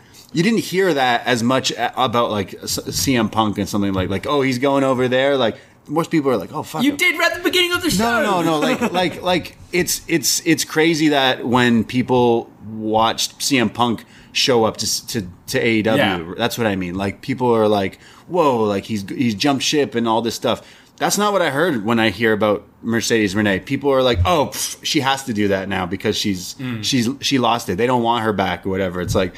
I don't know. I, I- I see the way people say things about like her compared to honestly like men wrestlers, and I'm like, is it just is that is that something there that certain people aren't fans of of this or something? And I mm. don't think it's it's fair. I think having I, I looked at WrestleTix a few days ago.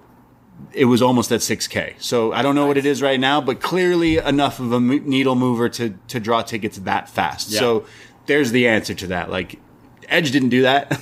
no.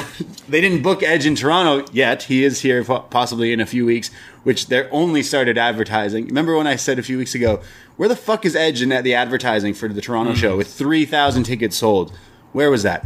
They started doing that this week. I finally started seeing them promoting things and I, I see good things for Mercedes Renee. Uh, I do want to see her back in WWE because there's the four horsewomen and all that stuff with Bayley, but three year contract, maybe something Yeah. like that. Like I, I see good things for her helping AEW and them helping her as well. But I, I'm I'm expecting some good matches from her, and Jamie would be the one to go to. But we'll see. This is, this is all after Revolution. After Revolution, yeah. and we're going to the Dynamite after here in Toronto. It's the week after the big business, so I imagine she's on that show. I imagine we see Ospreay on that show, possibly Okada on that show. Like going forward, Yeah, I wonder if they're going to do a a double hitter on this uh, big business show. Right? of, uh, the way they're hype, one of the biggest nights ever. like wrestling. strongly teasing uh, Mercedes, obviously, I wonder if we get a Okada uh, or an Ospreay or all three show up. Yeah, Fightful today reporting that Okada is in fact signing with AEW. Coward. Absolute coward. Yeah, honestly, Okada in AEW does nothing for me. Uh, I don't think you know when um, like watching his last match with Tanahashi, and they're saying he's done everything here. He wants to achieve other things. It's like cool, but he's facing. I don't see AEW as being the challenge Right. him. Yeah. I see WWE as being the challenge. I see WWE as the the fresh competitors. Um, AEW, like, I don't know. Name me one fresh match you're excited to see with Okada. Action Andretti. Okay, there we go. Luther. I yeah. I stand corrected. Okay. I mean, I mean, this week we were like, can't wait to see him in NXT. I mean, it's like, is that what people like? You, there's two sides to it. I agree. yeah, I'd rather see Okada versus Ilya Dragunov than an Okada versus anyone in AEW. like it's it's sounding like it is a done deal that Yeah. he is in AEW, and I definitely agree. The way New Japan is like, yeah, he's done here, it's over with, and it was such a big send off to just have him go to AEW, which they do shows with New Japan constantly. Ishii was just on TV. In Yeah. fact, Ishii was wrestling on AEW TV live, so therefore he wasn't there live to be there for Okada, Yeah. who is his friend's last match. Thanks, TK. So I just don't understand that this is the big like goodbye when it's like, well, he's going Yeah. to AEW. It's not. Jake in the set chat says, but he makes ton of money, so good for him. Doesn't matter how big of a challenge is. Respectfully, as a fan, I don't give a shit how much these people are making. As a fan, I want to be entertained and see the interesting stuff. You know, like I'm not happy for Ronaldo going to Saudi Arabia because he's now making more money than he did before. Right. That isn't a challenge. Ronaldo playing in a league against shittier players. You know, like, and that's kind of how I, I feel. I here. was happy seeing Ronaldo happy when the With the Undertaker, came out yeah. because the Undertaker was paid a shit ton of fucking money. Yeah. the Undertaker posting selfies.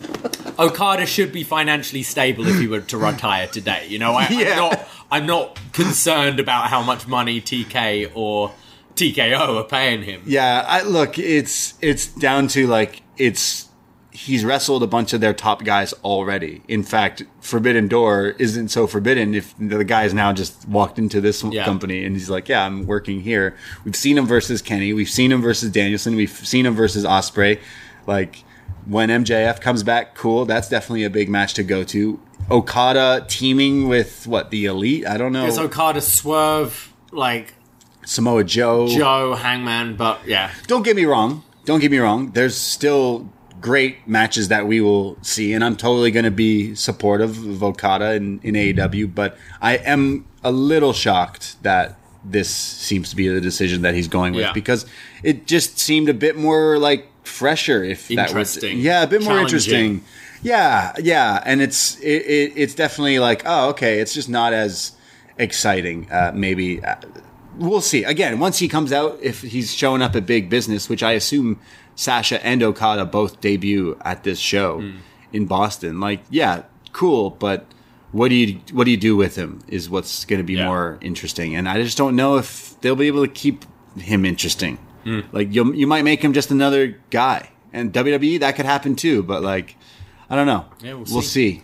Um, also, loved the main event on Dynamite this week with Sting and Darby against Ricky Starks and Big Bill, with Sting and Darby winning the championships and then getting attacked by the Bucks, being a bloody mess. Great angle to end the show. Yeah. really heated up this this match for Revolution. Sting doing balcony dives. Yeah. Like two, three weeks before you're set to retire in another match. I'm like, oh my God. But you know, I love diving Sting Oh, off yeah. of anything. So was absolutely going crazy for that. Uh, loved the match. Actually, it was better than I expected. It had some fun stuff.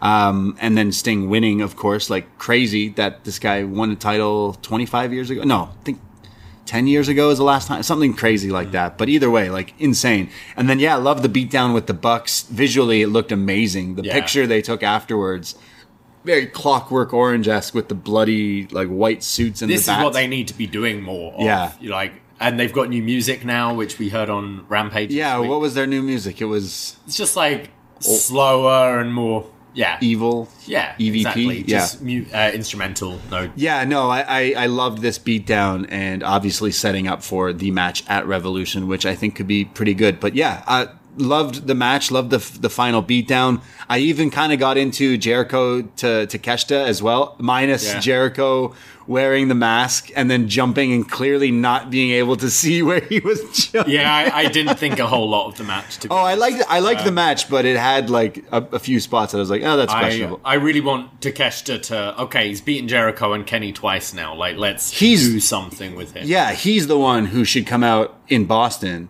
being like, everyone here sucks. I keep beating everyone. Fuck hmm. Chris Jericho. And Okada should come out and be like, oh, I see you beat up Kenny. I see you've been doing some things. I'll, I'll face you, and that's your your setup for a bit. Like that should be the first program for Okada to have them not not wrestle right away, but set up for like a paper, whatever their next pay per view, double or nothing or something. Because Takeshita Okada is a match I do want to see in AEW. But yeah, loved him beating Chris Jericho, and I, I just really want him away from Don Callis. I just want him on his own. He doesn't need like him as the voice anymore. Yeah, I agree. Like I, I'd rather like his wrestling is so good. Uh, so I, I, I see bigger things for him in 2024. But a match with Okada would be pretty sweet. Uh, we had on Collision Daniel Garcia beating Shane Taylor, and then later in the night, uh, Adam Copeland saying, uh, "Well, I'm I'm third in the rankings, and Swerve and uh, Hangman are going for the world title, so that leaves me with the international, the TNT, or uh, one of uh, the dozen belts Eddie holds, as Adam Copeland said." And he says, "Well, my like." it's I said I'd be going for Christian. I'm going to get that TNT title. And then Daniel Garcia came out and is like, "Hey, I've been racking up the wins as well, and like I respect you, but uh, I want to go for that." So that set up a match on this Wednesday on Dynamite: Garcia versus Adam Copeland, which Hell yeah. has my interest. I thought both sounded really good here. Um, you had like them do the respect angle, shaking hands, and then Adam Copeland pulling him in and being like, basically, "I'm going to beat the shit out of you." Right. Um, so I, I think that's going to be pretty pretty good. I see Copeland winning. Yeah. Uh, but it's it's cool that they're really starting to elevate Garcia now. It seems. Yeah, I do love Garcia, and I do think there's some bigger things this year for him as well. But that's the thing with AEW; they got a lot of guys cooking, and then they just let them cook and Yeah. let them cook and then let them cook, and it's like, well, we may have moved on as fans. Like you, you know, th- certain things get get and get old pretty quickly, and uh, they have a stop start factor, especially with Garcia. But he is one of my favorite guys they got. Yeah. And then uh, Orange Cassidy defeated Tomohiro Ishii to retain the AEW International Championship in the main event, uh, which was pretty fun. It was as you imagine the match to be. Right. You know, like I enjoyed watching it. It's uh, it's Ishii doing Ishii things, Orange doing Orange things, um, but uh, the end especially was pretty good. Some really big uh, near falls, like Ishii essentially absorbing the Superman punch, well, the Orange punch, um, and not going down. And yeah, I, I got into it. It was it was pretty fun. I didn't uh, catch Collision, but uh, I I would watch it. But I did find interesting Ishii was there live, not with like his boys for like the final. Everyone's having champagne being sprayed. Yeah. Tana and Okada and Chaos, and Ishii's just in a hotel by himself. Like, ah, Yeah. didn't win the title tonight. Well, he'd have been in like a ten man at the beginning of the show. Anyway, so- he was missed. Yeah. He was missed. Uh, but yeah, Dynamite was pretty good. AEW was pretty good this week. Looking forward to the next few weeks with the big business announcement and Revolution. Like Revolution is stacking up to be a pretty good. I, I'm liking the Toni Storm, uh, Mariah May, and Deonna stuff as well. Pretty funny. Uh, but I think the match itself will be good. That's why I let the like silliness slide when it's like, oh, the character is super working, especially with Deonna, who's someone I didn't like before at all. I, I really like her. I, I think she's she's already one of the best in ring in AEW in the women's division, and um, I think what, when she finds her footing, I think she is a a good promo. I think she sounded a little nervous on that first week, but uh, she knows like a character this virtuosa thing, and I I actually think she's working really well against Toni because she's acknowledging how absurd it all is. Whereas Right. the the the only real feud we've had with Toni and this character so far has been Hikaru Shida, who all she could really do is pull faces. Oh, what's she doing? Whereas now it's Diana's like, What's going what the fuck happened? We Yeah. roomed together, we got matching tattoos, and now you think you're from the 40s. Yeah, like what's going on? Uh, So I'm looking. Yeah, that match will be good. Orange Cassidy versus Roderick Strong also should be a pretty Yeah. good match. Um, oh, they they beat down uh, Orange at the end. yeah, are we getting Ishii versus Roddy? That'd be pretty sick. Uh, we could get. I don't know if how long Ishii's sticking around, but we could get some sort of tag match. This Yeah, week. yeah, exactly. Uh, and then the triple threat, as we mentioned, and then Kingston and Danielson. So yeah, so far. Oh, and the Sting. We presume Sting and Darby versus the Yeah. Bucks. So I mean, yeah, that's a pretty stacked card. I'm looking forward to it. We also had uh, New Japan, the new beginning on uh, well last night. This morning. This morning. Uh, three matches really to talk about on this one: Okada versus Tanahashi for potentially the last time ever until Forbidden Door in June. Yeah, it doesn't doesn't Yeah. sound as like oh well you could just see him again next Yeah. you'd be in the same locker room. But yeah uh, I skimmed this as well. I kind of cherry picked the the big matches as you said the big three here. Uh, first being Okada Tanahashi one last time quote unquote maybe possibly uh, which I, I really loved. I got got pretty emotional as Okada making his entrance just straight up crying I during his loved the moment they like faded his music down, Right. Like just before he got on the apron, Yeah, and yeah. they just let the crowd chant his name and sounded like deafening. It was pretty cool. It sounded like the biggest star on this whole show, really, as he, he is the star. I mean, they called this show New Japan: The New Beginning, when to me this seemed like the series finale of New Japan. Yeah. You're losing Ospreay and you're losing Okada, and your main event is some guys I don't even know their names. uh, I I love this match with Tanahashi. Obviously, Okada Tana wrestled a whole bunch before. Obviously, didn't get to like the levels of some of their older matches in their feud, but for what it was, I I still really liked it. I think it was uh, it was perfect for what it the needed best to be. Tanahashi's looked for a while. Like I, I liked his Wrestle Kingdom match with Zack. I thought that was good, but I, I thought um, I thought it was a a fitting last match for the both of them. Yeah. and bringing up that Okada is now the age that Tanahashi was when Okada Yes. beat him. Yeah. So I thought that was a nice like little thing, but yeah, really got into the match. Nice post match, like quite emotional with them sort of hugging and and doing like Rock and Austin at 19, where like Tanahashi's like whispering to him and we're trying to work out what he's saying. See you in June. Yeah, uh, but yeah, re- really enjoyed that. And then uh, Danielson versus Zack Sabre Jr. Yes, this match, the rematch of the century. They fought again the first time, well, the the real first time at Dream Wrestle Dream just last year. So we got to see this rematch, and boy, did it live up to the hype. I mean, this was easily the match of this show. But match of the year contender, banger alert right here. The rematch here, Zack Sabre Jr. going over Bryan Danielson with the great finish. I mean, the whole match. They cage match is telling me it went 32 minutes 46 seconds. Yeah. The whole match was a game of chess, just like the first one. And just a few months ago, we rewatched their first encounter, so it's still kind of fresh in my head. And oh my god, like the the counters to counters to transitions to transitions. It's it's insane, but the finish coming with like pinning attempts, where finally Zack Sabre Jr. was just able to get him down for three seconds, and Bryan's not even pissed. He's like, ah, ah, you got me. I I might I loved the first match. I might have preferred this one. It may have been better, yeah. It was excellent. So good. Um, I okay. So Zack did pin him. Neither submitted each other. Exactly. Again, but to be fair to Zack, it was a Hold. wrestling hold that pinned him. I kind of, I kind of wish Zack won with the like the Zack driver, Yeah, just so it was a bit more like you know.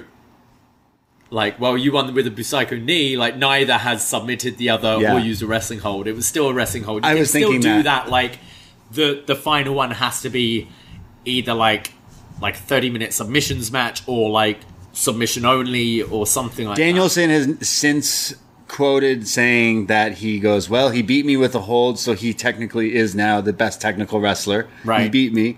However, I want a wrestling promoter in 2024 to please book a two out of three falls match between us. So Okay. TK was like, I got you, fam. I got you. Right.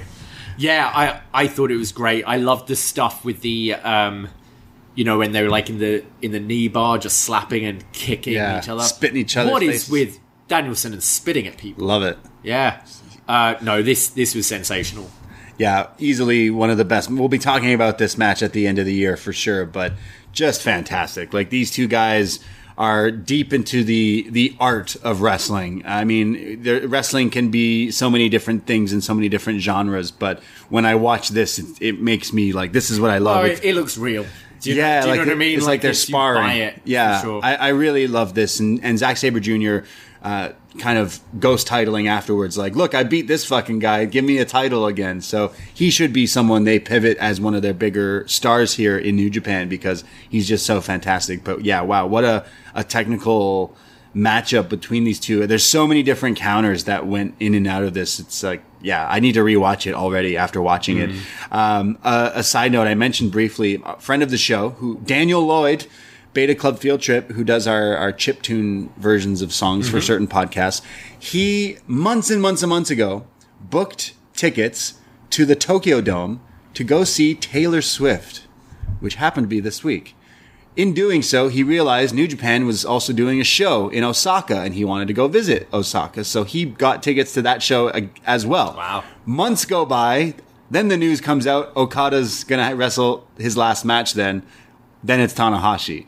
He goes, wow, I didn't realize I was, you know, so lucky to be going to this. So not only did he get to see Taylor Swift, who you think Taylor, if she didn't have to make it for the Super Bowl, would have stayed for Okada's last match. Probably, yeah. But, uh, She probably dated him.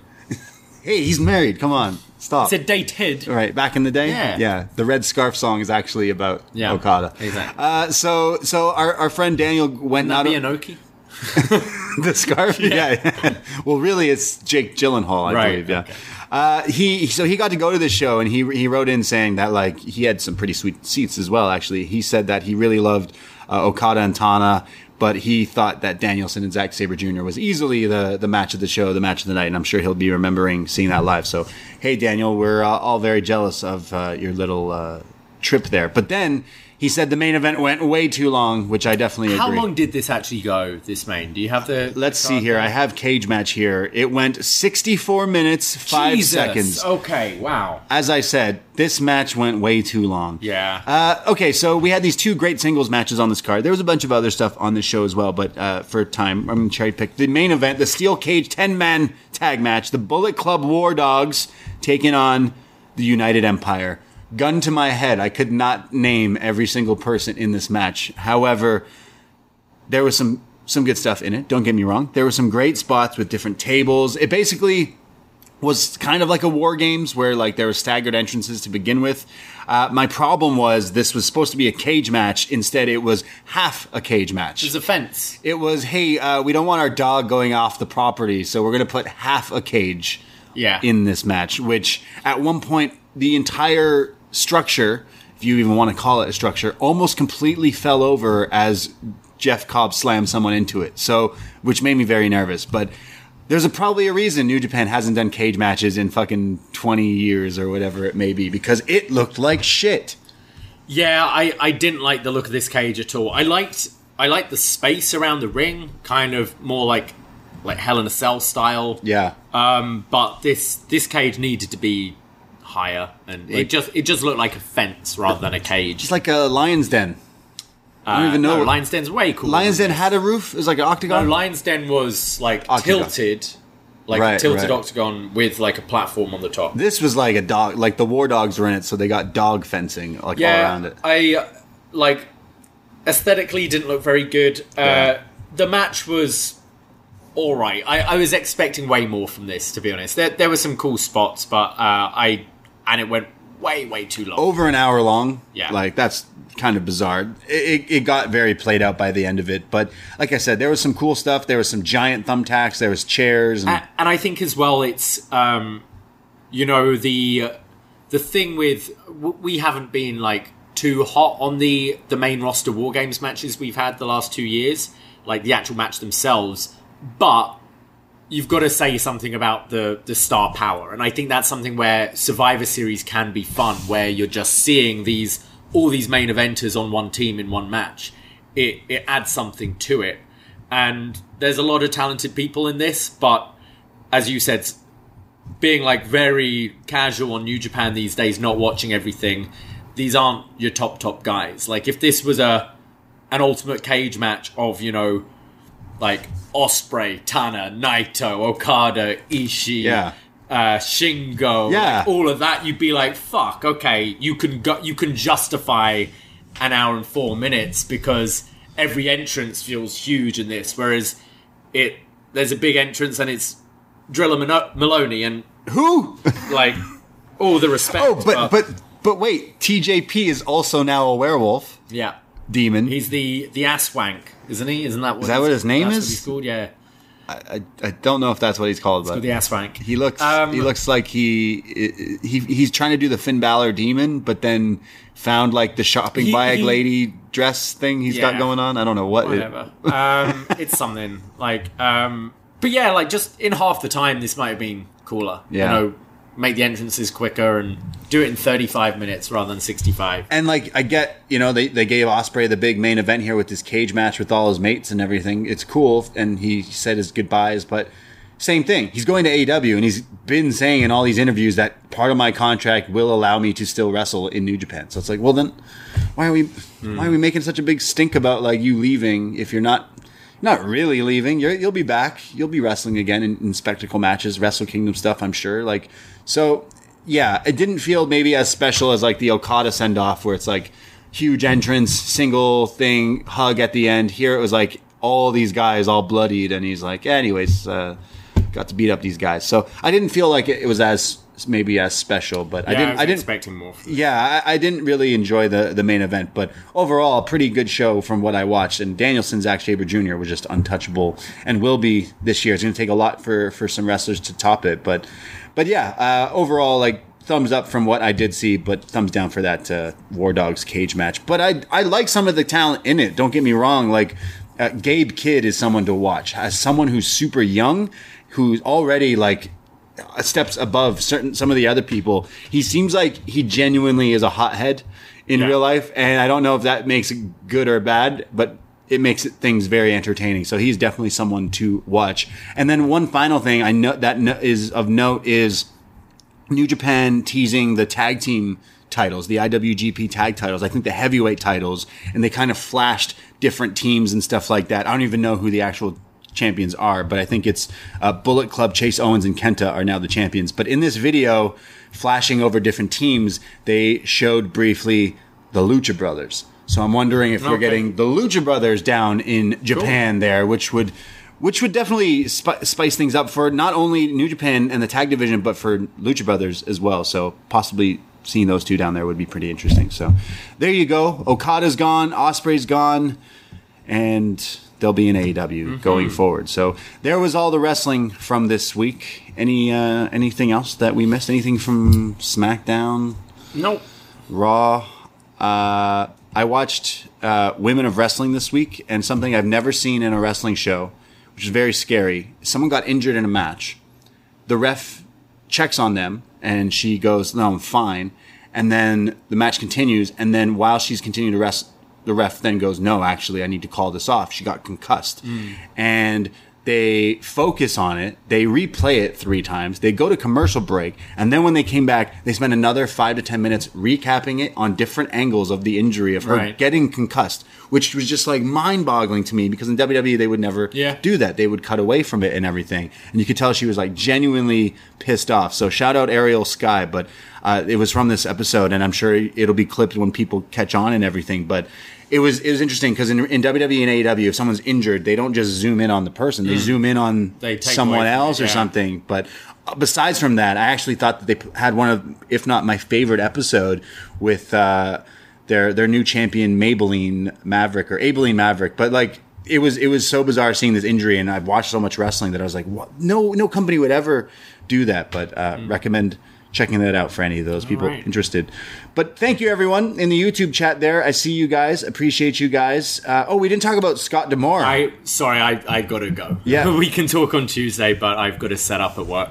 Uh, well, there you go. So hang out with us on Tuesday. I would tell you to check us out on patreon.com slash poison rana because uh, we have lots of other shows. We just put out our Kill Bill review, our review of uh, The Crow is coming out this week. Check out all the other stuff that we have. What did we review this week? Uh, we did. We've had Kill Bill come out, and we. What did we do? I can't remember. We we've recorded Elimination Chamber, but that's banked for a little bit, and Yeah, so this week we're recording a profile on the Nation of Domination. Yes. Uh, B Detroit will be joining us for that. And yeah, patreon.com, become a friend for five bucks to hear all the other podcasts that we do. Appreciate everybody in there in the oh, chat. Battle Royale two. There we go. Oh yeah, yeah, yeah, yeah, yeah. Excellent. Battle Royale 2. How could you forget? Uh, appreciate everyone in the YouTube chat. We'll be back on Tuesday on the post feed, chatting all about some NXT, and we'll be back here on this very feed on Sunday, probably at 2 p.m. next week. So join us for that at Poison Rod Pod, Twitter, Instagram for all the updates of everything that we do. And I myself, Braden Herrington, Twitter, Instagram at the Bray D. And I am at Davie Portman. That's it. That's all. Take care. Goodbye. Be safe. And go Chiefs. Ahoy!